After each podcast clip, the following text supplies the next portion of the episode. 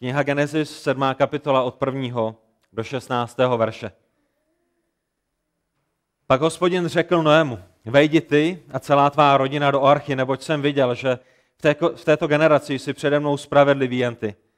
Ze všech čistých zvířat vezmeš sebou po sedmi párech, vždy samce a jeho samici, a ze zvířat, která nejsou čistá pár, samce a jeho samici. Také z nebe svého ptactva po sedmi párech, samce a samice, aby na povrchu celé země zůstalo naživu potomstvo. Protože již za sedm dnů sešlo na zemi déšť, trvající 40 dní a 40 nocí a vyhladím z povrchu země vše živé, jež jsem učinil. A neudělal všechno, jak mu hospodin přikázal.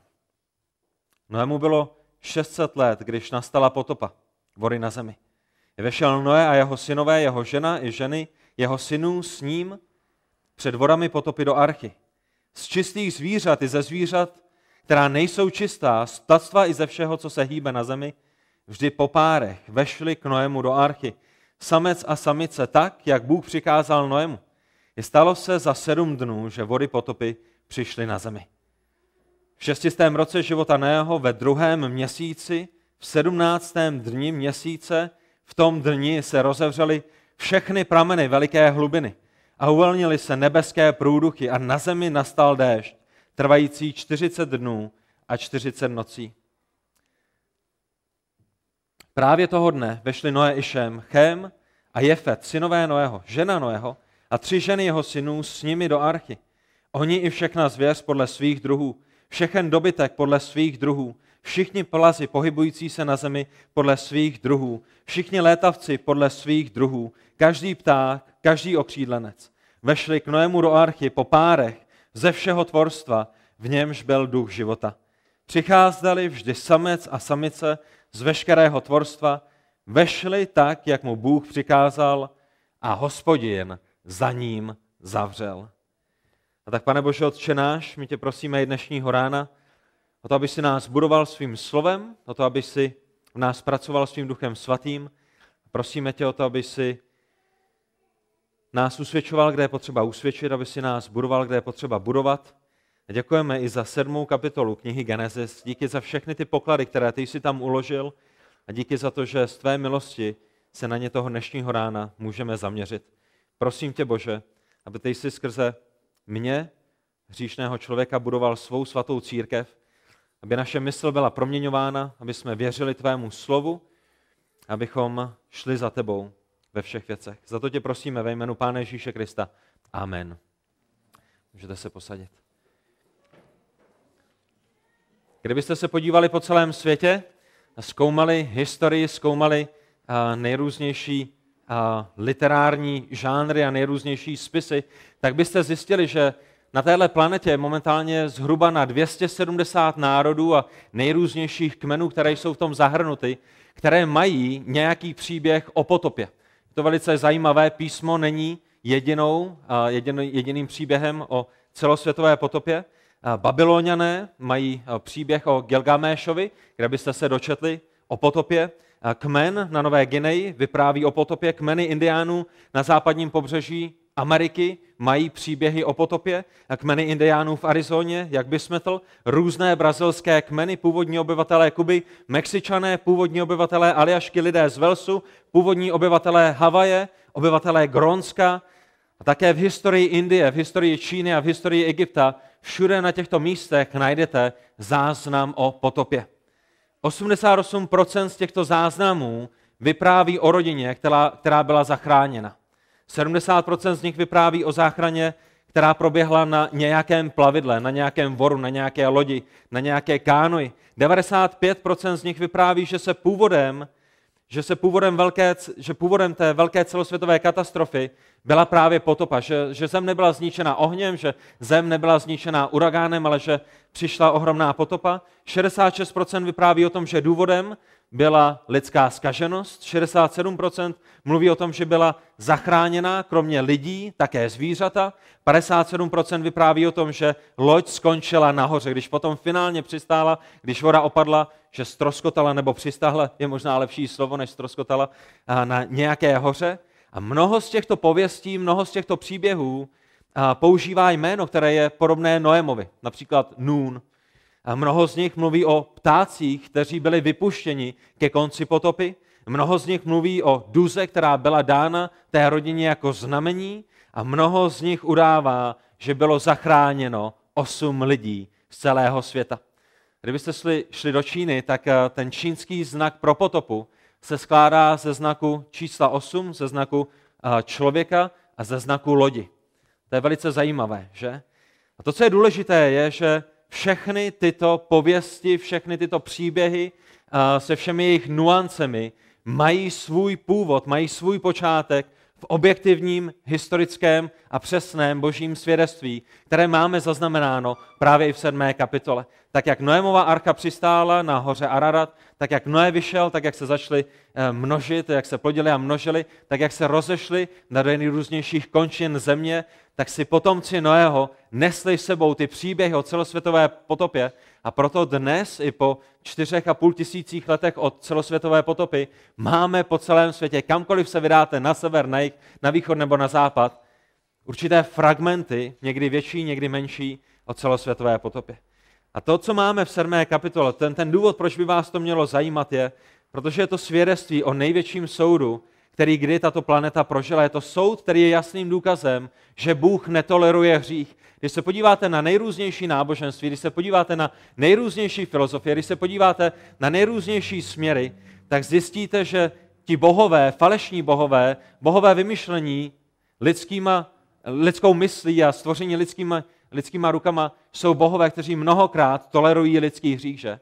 Lidé, když si jdou vyrobit nějakou modlu, které se budou klanět, tak ji vyrobí tak, aby jim schvalovala jejich životní styl. Pokud máte rádi jídlo, vytvoříte boha jídla. Pokud máte rádi ženy, vytvoříte bohyni lásky a plodnosti. A pokud máte rádi peníze, vytvoříte si boha peněz. Pokud rádi lžete, vytvoříte si boha lží. A vždycky tvoříme boha, který je podobný nám, proto abychom se nemuseli zbavit našeho hříchu, proto abychom nemuseli opustit náš hřích a proto abychom mohli žít tím způsobem, kterým chceme. Ne tak s Bohem Bible, ne tak s živým a pravým Bohem, který se nám zjevil v Pánu Ježíši Kristu. Svědectví potopy, svědectví celosvětového soudu je jasným svědectvím o tom, že Bůh netoleruje hřích. Je jasným důkazem, že jeho soud je nezadržitelný, že jeho soudu nikdo a nic neunikne. Že když Bůh řekne, že bude soudit hříšníky a bude soudit hříšnou zem, že tak vykoná, že jeho soudy se naplní.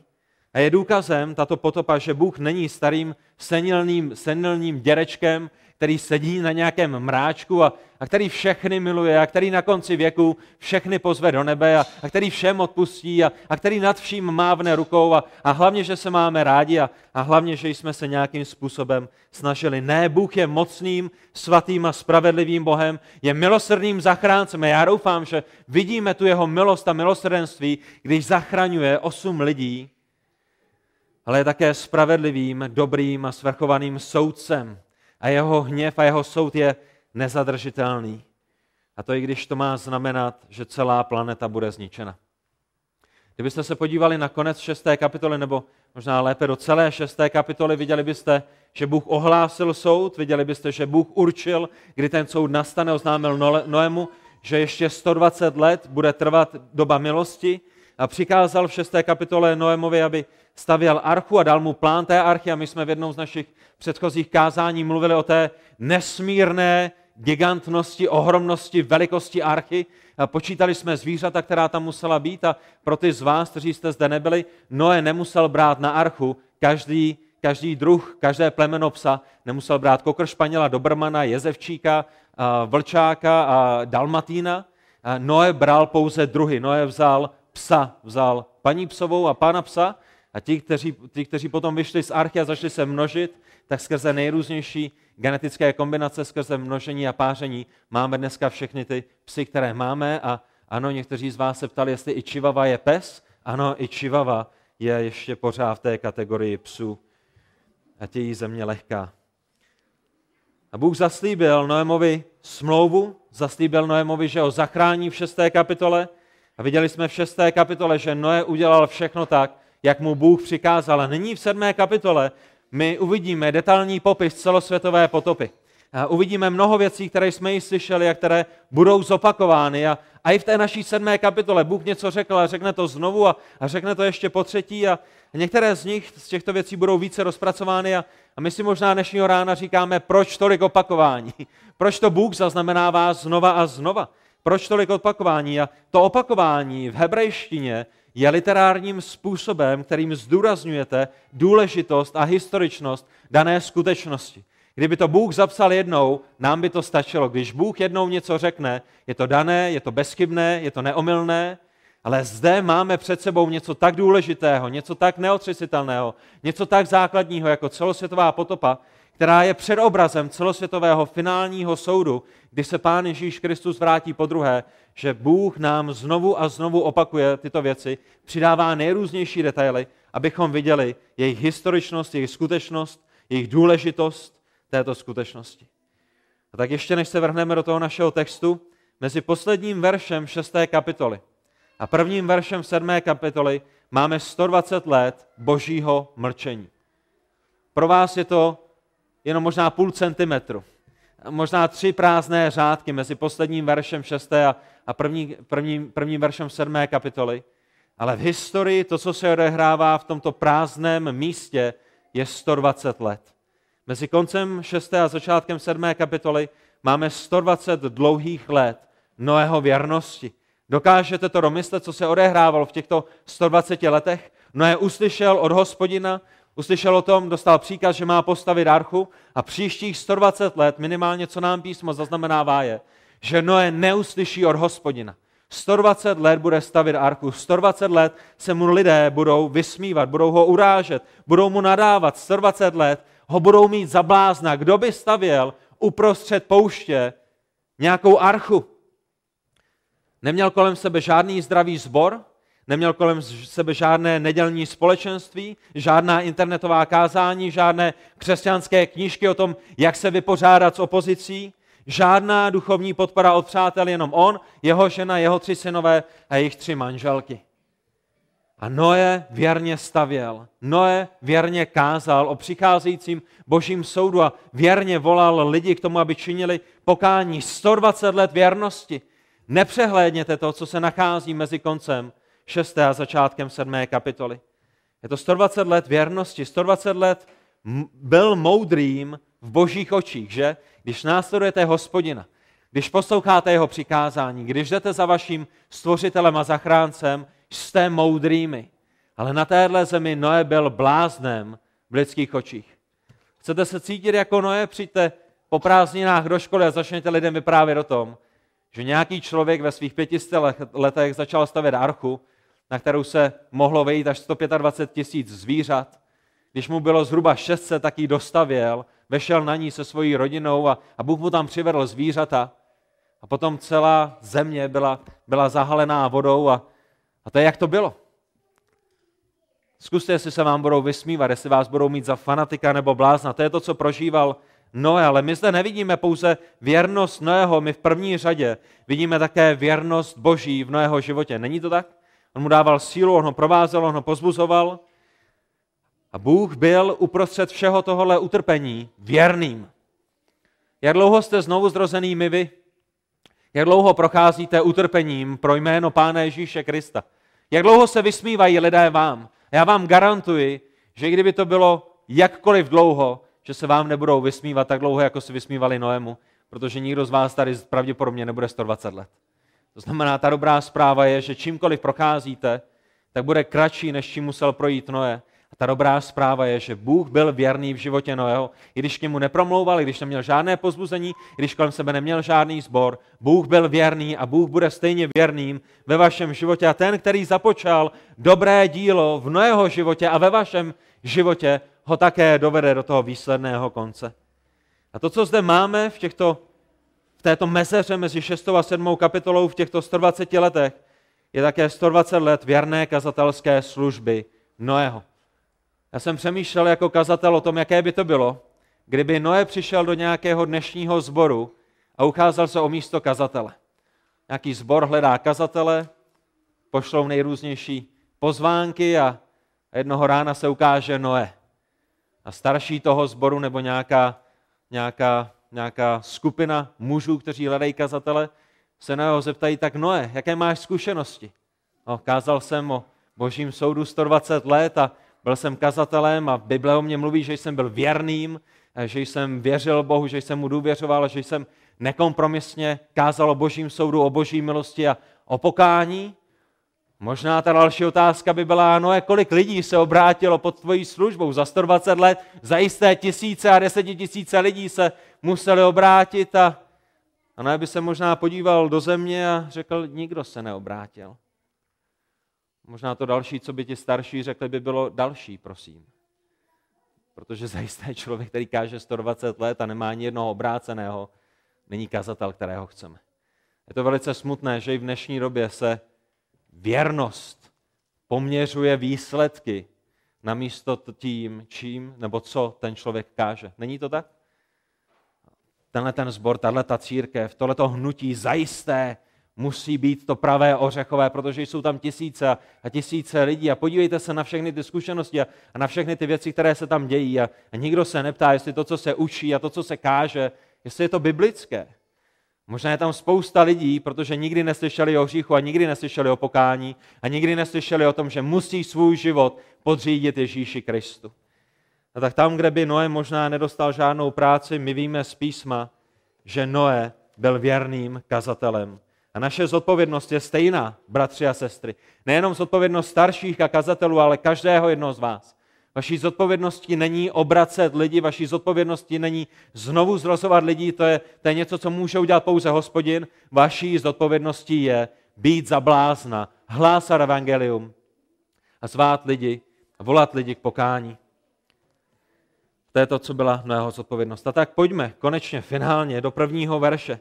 Po 120 letech Bůh znovu promlouvá. Po 120 letech toho, co Noé neslyšel Boha, my čteme, hospodin řekl Noému, a toto jsou ta slova, vejdi ty a celá tvá rodina do archy, neboť jsem viděl, že v této generaci jsi přede mnou spravedlivý jen ty.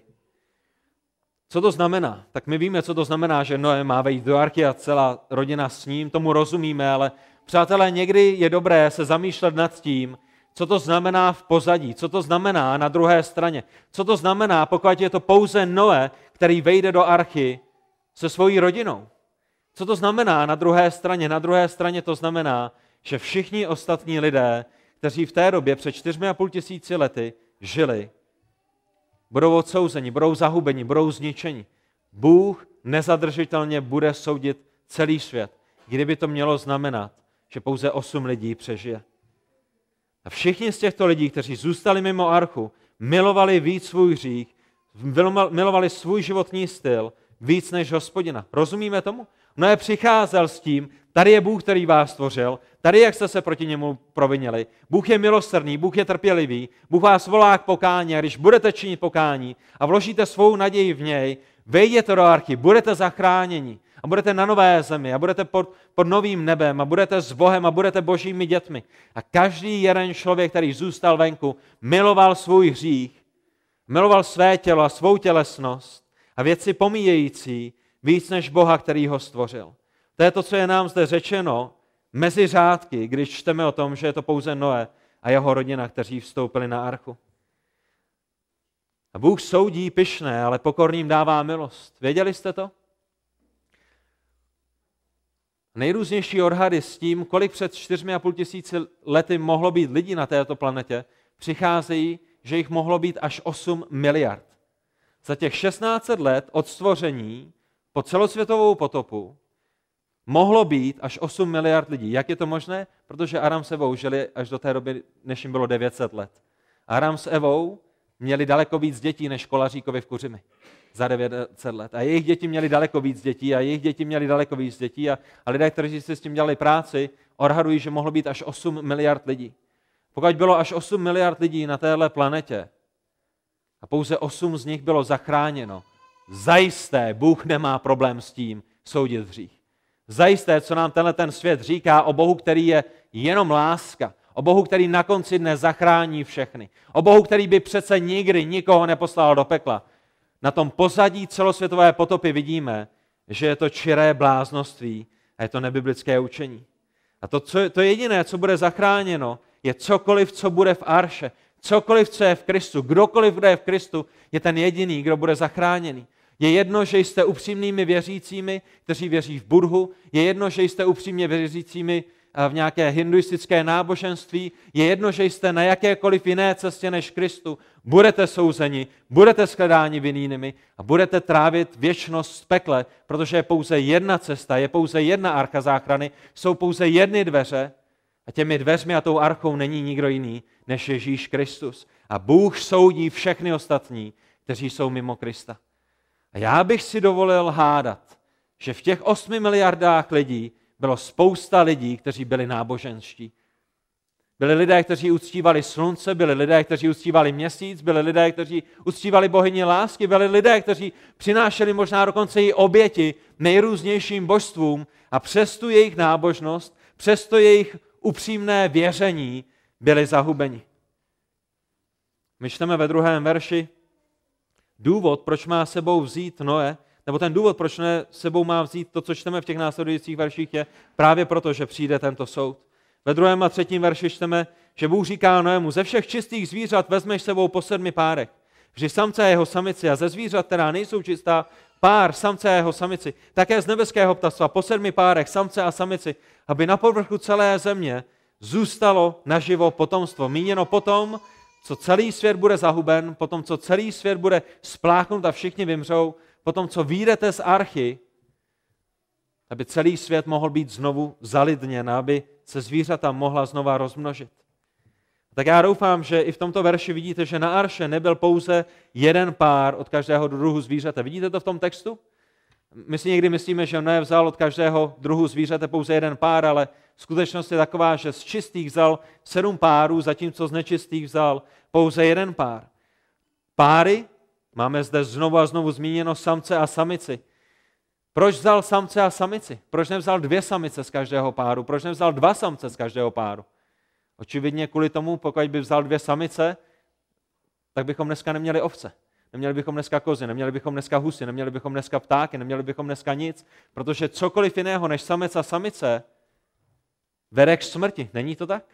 Ať už mezi zvířaty nebo lidmi. A Bůh není Bohem smrti, Bůh je Bohem života a proto stvořil muže a ženu a proto stvořil samce a samici a proto Nému říká, vem na archu samce a samici a vem na archu svou manželku, protože až budete na nové zemi, bude potřeba přinést nové potomstvo a jakýkoliv jiný vztah než samce a samice a muže a ženy je vztahem, který vede k smrti a je Bohu odporným a je důsledkem hříchu, ne něčím, co Bůh stvořil. To je ten důvod, proč je nám zde zmíněno samce a samici. A možná vás napadne, k čemu čisté a nečisté? Proč, proč Noé má rozlišovat mezi tím, co je čisté a co je nečisté a proč, proč mezi tím rozdělovat? Nebylo by lepší, kdyby vzal ze všech druhů po sedmi? A minimálně jeden z důvodů pro to, proč má brát čisté a nečisté, je, protože Bůh učí Noého. A Bůh učí boží lid, aby rozlišovali. Křesťané, všimli jste si někdy v písmu, že Bůh vás znovu a znovu učí, abyste rozlišovali? Že to možná s těmi zvířaty není nutně kvůli tomu, že prase bylo špinavější než ovce, protože jestli jste byli někdy kolem ovcí, tak ovce jsou taky špinavé. A já chápu, že když jdete do IKEA a koupíte si tam beránka, tak si nemyslíte, že je špinavý a my máme doma beránka, já mám tři dcery, ne, ano, dvě dcery, tři syny, já už jsem je týden neviděl ale možná je další dcera na, na, na cestě. Uh, mám dvě dcery a máme spoustu beránků doma, ale, ale ovce jsou špinavé. A možná ten hlavní důvod, proč eh, Bůh říká čisté a nečisté, je kvůli tomu, aby učil svůj lid rozlišovat aby je učil rozlišovat mezi božími cestami a, všemi ostatními cestami. Mezi tím, jak dělá věci Bůh a jak je dělají všichni ostatní. Není to tak? Když čtete písmo, to je to, co nás hospodin učí. My jsme boží děti a my jsme jiné děti než světské děti a my děláme věci jinak. Proč? Protože máme jiného pána, protože jsme součástí jiné rodiny, protože jsme součástí jiného království a jdeme jiným směrem a jdeme za jiným cílem a jsme na jiné cestě. A Bůh nás skrze celé písmo učí, že jsou věci, které jsou dobré a věci, které jsou špatné. Které přináší Bohu slávu a kterému slávu nepřináší, věci čisté a nečisté, věci rozhodnutí, postoje, myšlenky, motivy a jednání, které přináší požehnání a na druhé straně, které přináší prokletí. V zahradě Eden jsme měli strom smrti a měli jsme strom života, že strom smrti je strom poznání dobrého a zlého a, strom života je ten druhý. A ve starém zákoně máme horu požehnání a horu prokletí. Máme úzkou cestu a širokou cestu, věčný život a věčné zatracení, otroství hříchu a otroství živému Bohu. Lidé, kteří jsou s Bohem a lidé, kteří jdou proti Bohu. Ti, kteří jsou v Božím království a ti, kteří jsou mimo Boží království, kteří jsou za hranicemi.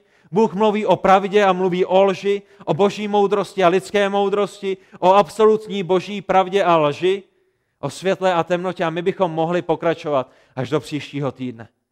A Bůh učí svůj lid od samého začátku, aby rozlišovali.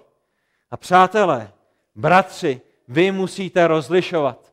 Ne všechno, co slyšíte ve světě, ne všechno, co je hlásáno s kazatelem, ne všechno, co je v křesťanských knížkách, je biblické a je boží. A vy musíte zkoumat písma a musíte rozlišovat. A muži, bratři, vy nemáte zodpovědnost pouze za své vlastní životy, vy máte zodpovědnost za vaše manželky, jestli vám Bůh manželku dá za vaše děti, jestli vám Bůh děti dá. Pokud nemáte manželku a nemáte děti, nejste méně cenými.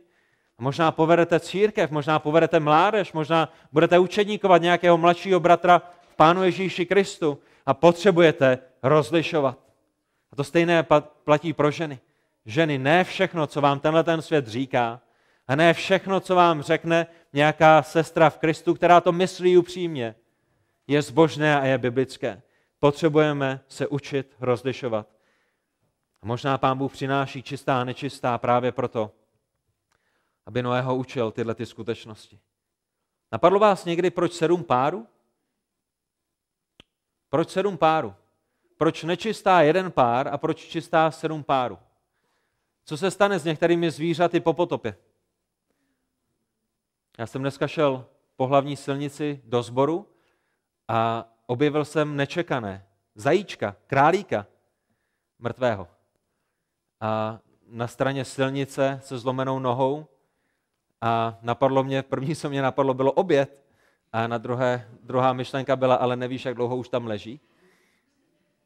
Ale my budeme číst v knize Genesis, že některá zvířata, ta čistá zvířata, budou obětována. Není to tak? A pokud by Noé vzal pouze jeden pár čistého, kterého by potom po potopě obětoval, tak bychom dneska ty zvířata neměli. A proto Bůh říká sedm párů těch čistých, protože některá z nich budeš potřebovat, budeš potřeba, potřebovat obětovat. A to, co nám to říká na druhé straně, je také to, že Bůh nepřijímá jakoukoliv oběť. To je další lekce, kterou se zde učíme. Není to tak? Bůh říká, chci čistá zvířata a z těch čistých zvířat mi přineseš oběti. A my jsme to již viděli u Kaina a Abela. Není to tak? Jeden z nich přinesl oběť, tak jako pán Bůh naučil. Pán Bůh jim řekl, budete obětovat zvířata, budete obětovat beránky a to je to, co jeden z těch synů Arama a Evy přináší. Zatímco druhý přináší také oběť, také dost dobrou oběť, ale pán Bůh na něj neschlédl. Přátelé, křesťané, muži, bratři, Nikdo z nás nemá právo na to uctívat Boha, jak my sami uznáme za vhodné. Nemáme na to právo. Bůh je svrchovaným Bohem, Bůh je svatým Bohem a Bůh nám ve svém slovu velice jasně říká, jak si přeje být uctíván. My nemáme právo přicházet s jakýmikoliv obětmi, s jakýmikoliv zvířaty, jakýmkoliv způsobem, ležerně, lážo, plážo, dělat si z Biblí, co chceme, zpívat písně groví očem, nemáme na to jedno jediné právo. My nejsme ti, kteří určují, jak je Bůh uctíván. Bůh ve své svatosti nám říká, jak si přeje být uctíván a v tomto momentě je to skrze oběti čistých zvířat. A opět vidíme ve verši 4, proč má Noé toto všechno udělat. Protože Bůh přivede trest, který zaslíbil před 120 lety. Ve verši 4 tedy čteme, protože již za sedm dnů sešlu na zemi déšť trvající 40 dní a 40 nocí a vyhladím z povrchu země vše živé, jež jsem učinil. A tak se vžijte do situace Noého, přátelé. Přemýšlejte o tom. Těšili jste se někdy na dovolenou?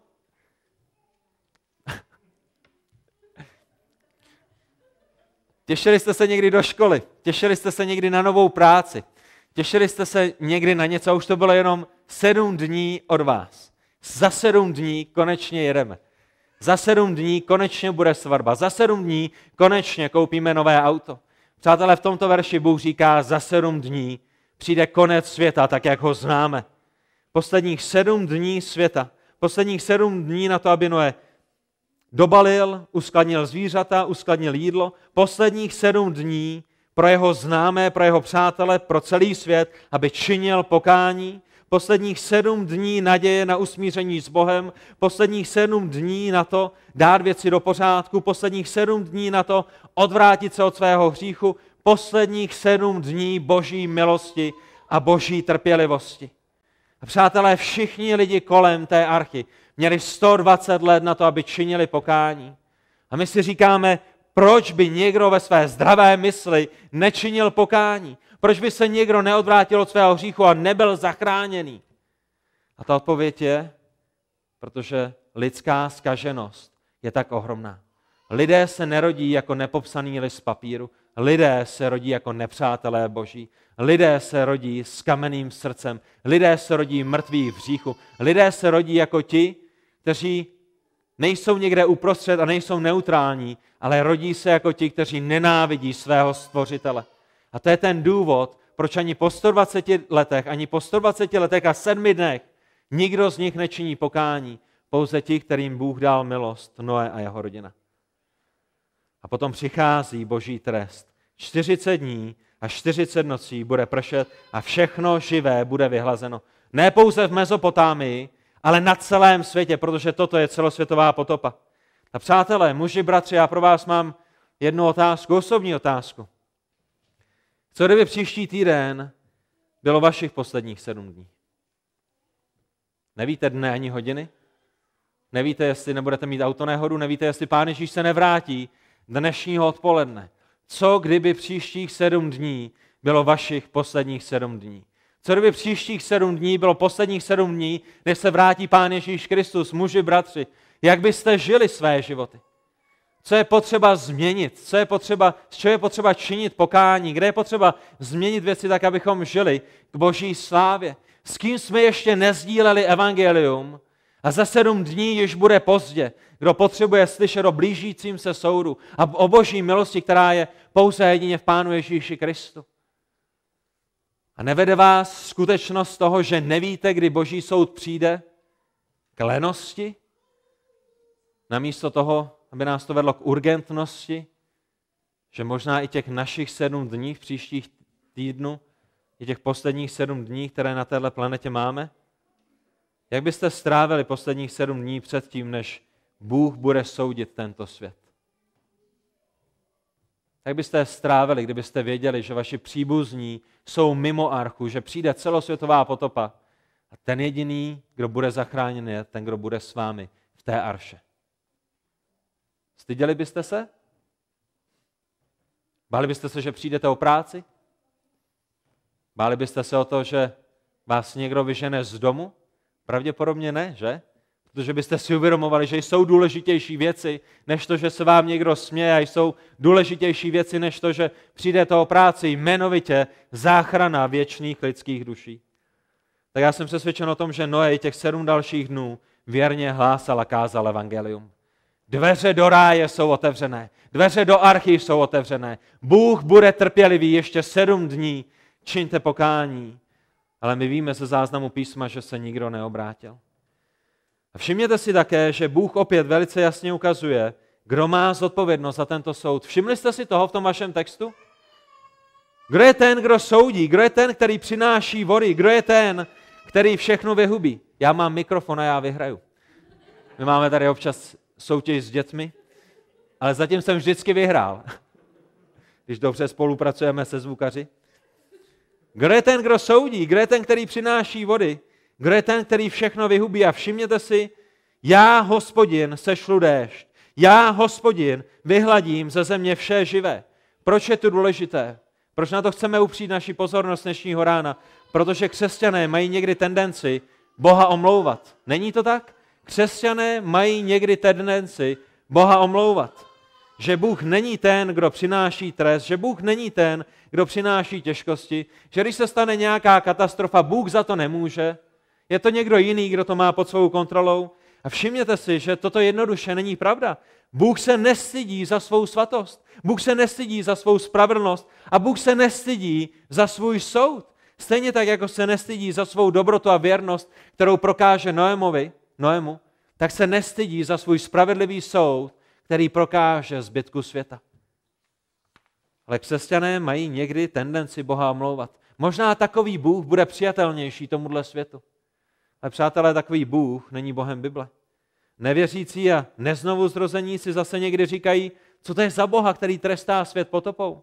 Co to je za tyrana, který trestá Egypt ranami? Co to je za, za bláznivého, hnusného, nestvůrného Boha, který trestá celá města a nechá vyvraždit muže, nechá vyvraždit ženy a nechá vyvraždit děti.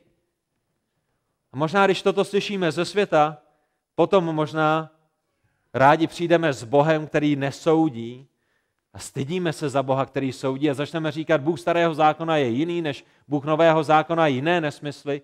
Přátelé, Bůh se nestydí za svou spravedlnost. Bůh se nestydí za svou dobrotu a je to jeho dobrota a jeho spravedlnost, která vede k soudu. Dobrý Bůh, dobrý soudce musí potrestat všechno zlé. Není to tak? Když vám někdo podřízne manželku, dobrý soudce ho potrestá. Protože dobrý soudce potrestá zlo. Vaším problémem je, a mým problémem bylo, že jsme všichni zlými. Že si všichni zasloužíme trest. Tak boží soud není něco, za co bychom se styděli. Stejně tak, jako se nestydíme za boží milost a za boží dobrotu. A odpověď je, co je to za Boha? Toto je živý a pravý Bůh. To je, jaký je. To je jeho charakter. Kontrolní otázka. Jak dlouho trvala potopa?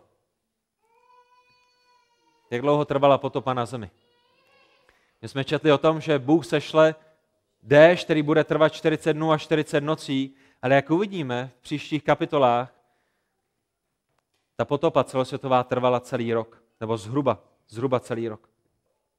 A i zde vidíme v pátém verši Noého poslušnost. Neudělal všechno, jak mu hospodin přikázal. Neptal se, neodmlouval, neprotestoval, jednoduše udělal všechno, co mu hospodin přikázal. Včetně toho, aby vešel do arky. A všimněte si, v 6. a 7. verši. Noému bylo 600 let, když nastala potopa vody na zemi. I vešel Noé a jeho synové, jeho žena i ženy jeho synů a s ním, synů s ním před vodami potopy do arky.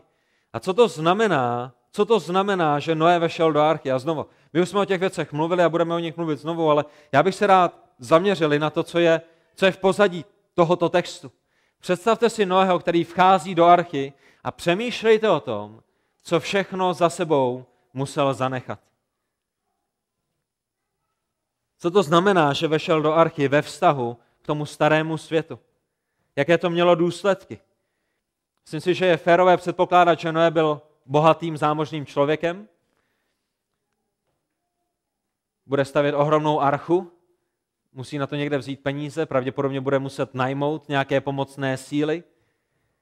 Pravděpodobně byl zámožným člověkem, pravděpodobně byl člověkem, který měl domy, který měl statky, který měl stáda. A ke všemu svému bohatství, když my čteme, že Noé vešel do archy, tak v ten moment se ke všemu, co zůstalo na téhle zemi, otočil zády.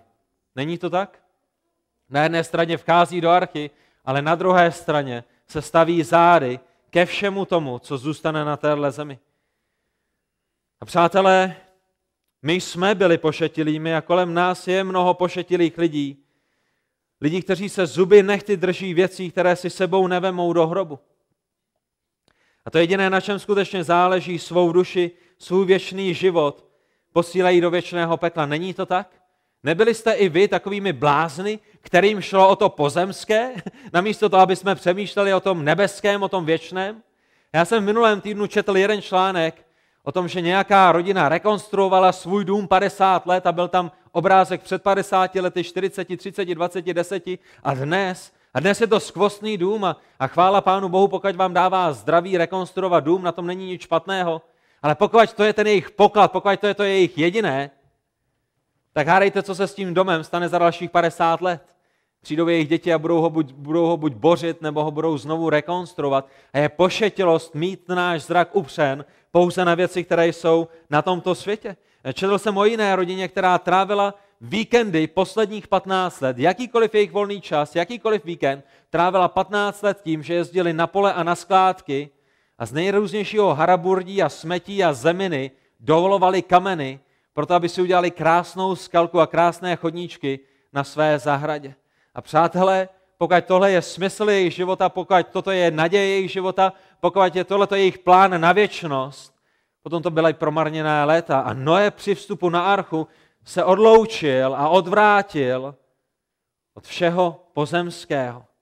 A tak blázen není ten, který se vzdá všeho pomíjitelného na tomto světě, proto aby získal Krista. Blázen je ten, kdo se vzdá Krista, proto aby měl věci pomíjitelné. Věci, které schoří, které zhní, věci, které sežere mol, které zničí res, kterému ukradnou zloději. To je ten skutečný blázen.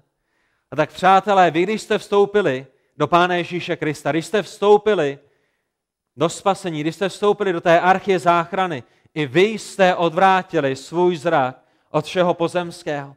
I váš zrak nyní musí být upnout na to, co je před vámi, na to, co je nebeské. Je dobré mít auto, je dobré mít dům, je dobré mít oblečení. Chvála Pánu Bohu za to, jestli ho máte.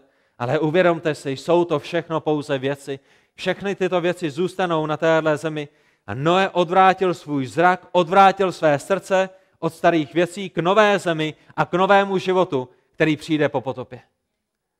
Jak nakládáte se svým majetkem vy? Kde je vaše srdce? K čemu se upíná vaše nejvyšší láska?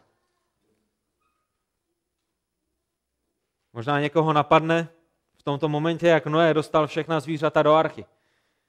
Děti, jak si myslíte, že Noé dostal všechna zvířata do archy?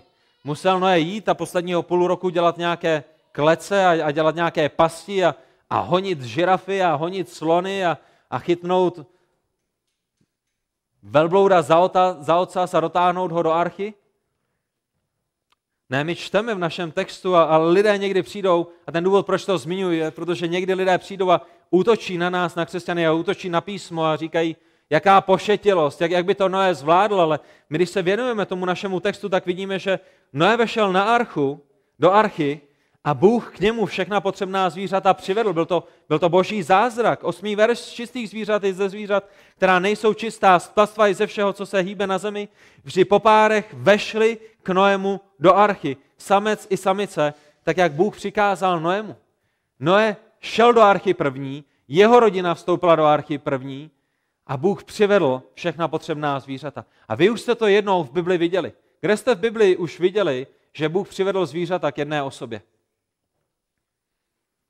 V zahradě Eden, že? Adam, když měl pojmenovat zvířata, taky neběhal po celém, po celém Edenu a neskáněl zvířata a netahal je někam na nějakou značkovací stanici, ale Bůh je k němu přivedl a to je přesně to stejné, co Bůh dělá v tenhle ten moment. Noé čekal farše, Bůh přivedl všechna zvířata je to nadpřirozený zázrak.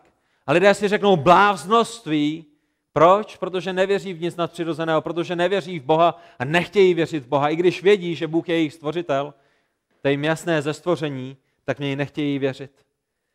Je to stejné jako u Adama. A tak drazí v Kristu, pokud Bůh má ve své režii život zvířat a řídí jejich kroky a přesně v jeden den, v jednu hodinu, v jednu minutu je doveden na to stanovené místo, vy si můžete být jistými, že Bůh má ve své ruce i vaše životy.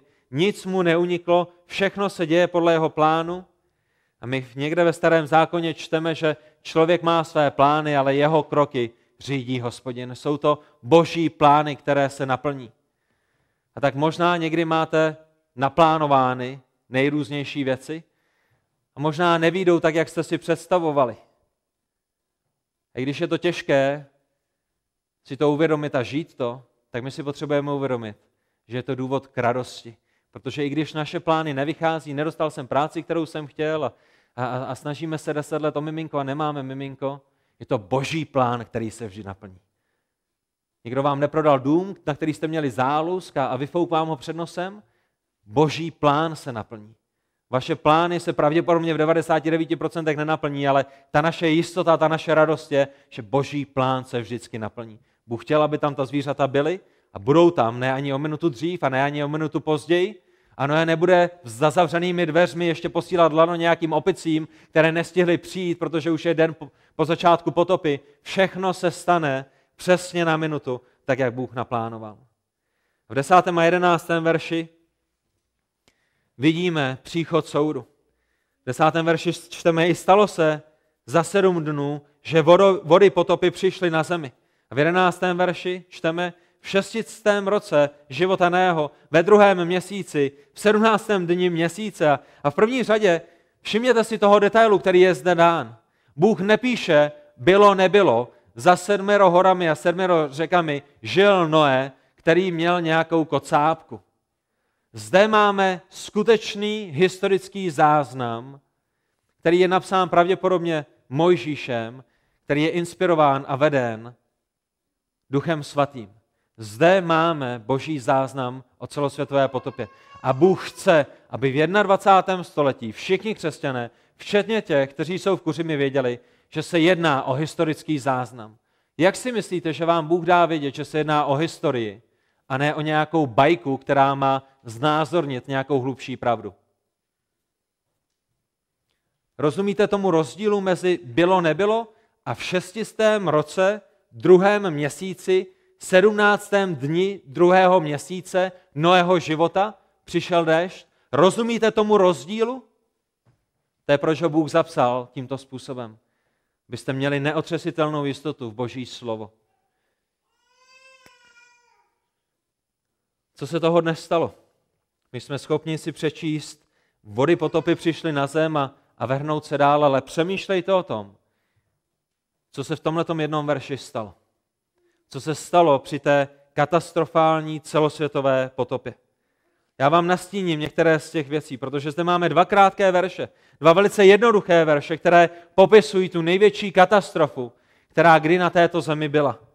Katastrofu, která naprosto změnila tuto planetu. Jestli jste tady byli někdy v minulosti, případně jste možná tyto věci studovali předtím, tak vy víte, že když Bůh stvořil tuto zemi a dal vystoupit souši, takže souš byla na jednom místě, byl jeden superkontinent, konec konců, když se podíváte na dnešní mapu a vidíte Ameriku, Evropu a Afriku a přiblížili byste je k sobě, tak zapadnou do sebe jako puclíky. A na počátku byl jeden kontinent a byla pouze jedna vodní plocha. Jak došlo k té změně? Biblicky podle božího záznamu skrze celosvětovou potopu. Tvář pevniny se při této potopě, v tomto jednom verši, v tom, co se stane v příštím roku, že vody potopy přišly na zemi, ta změna, kterou vy si potřebujete uvědomit, kterou prošla tato země skrze tu celosvětovou potopu je následující.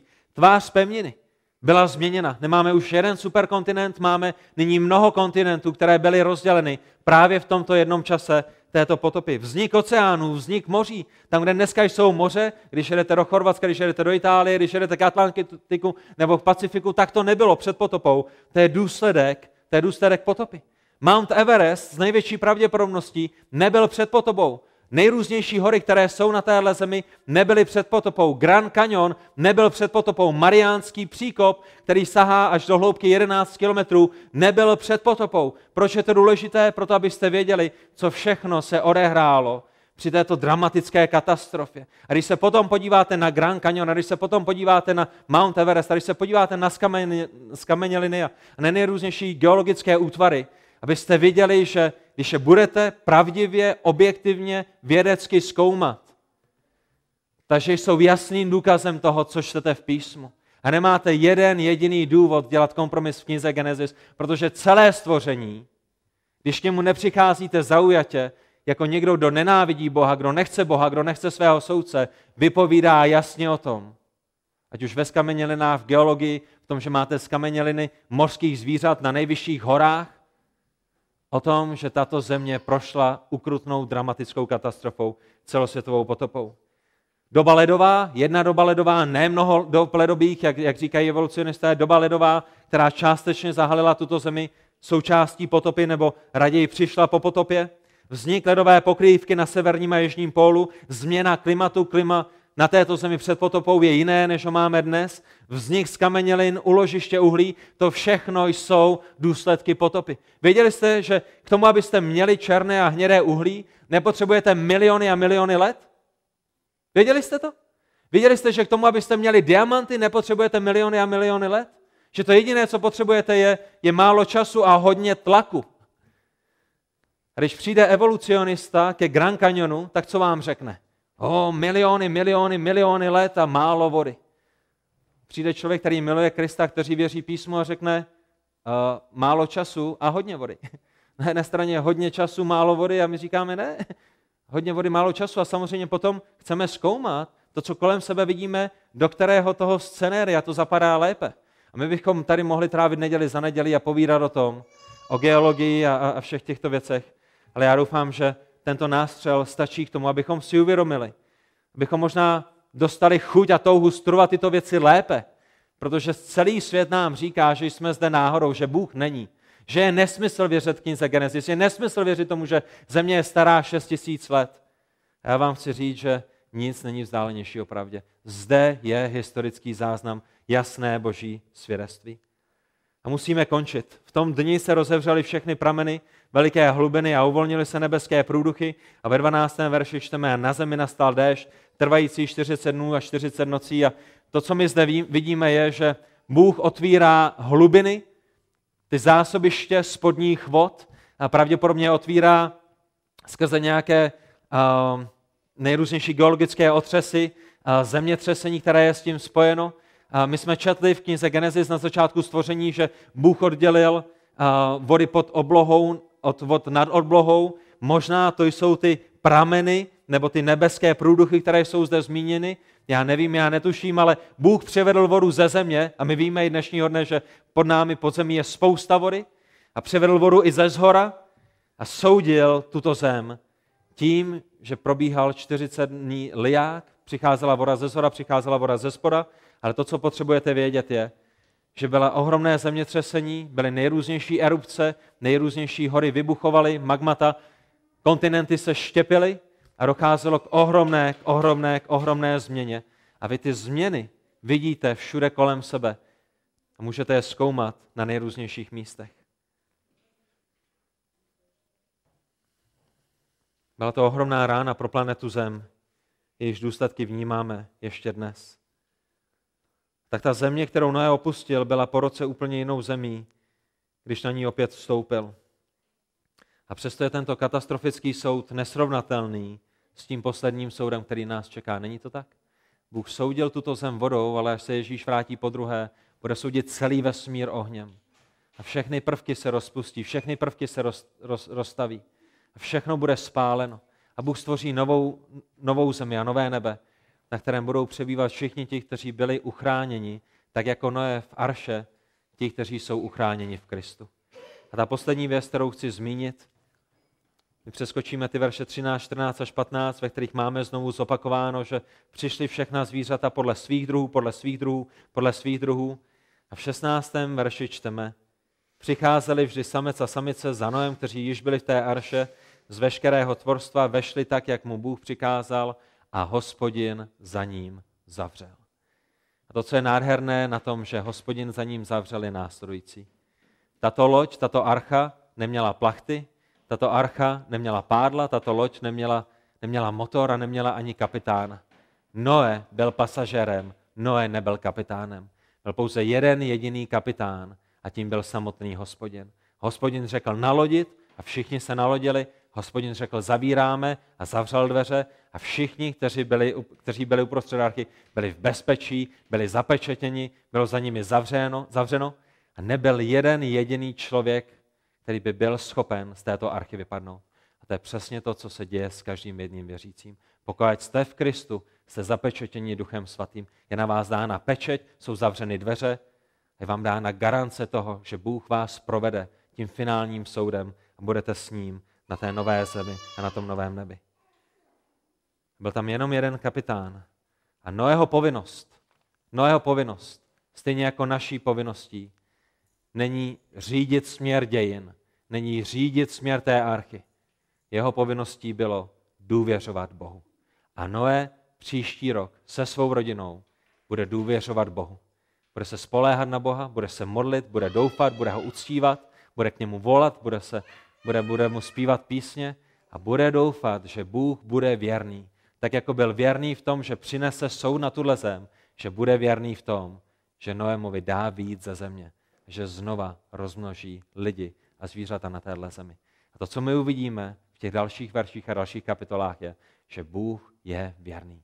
Je věrným soudcem, je věrným zachráncem a zachraňuje každého, kdo vloží svou důvěru v Pána Ježíše Krista jako jediného spasitele, kdo se nespoléhá na své skutky, ale na spravedlnost Kristovu, na jeho zástupnou smrt, na jeho zástupnou smrt a na jeho vzkříšení.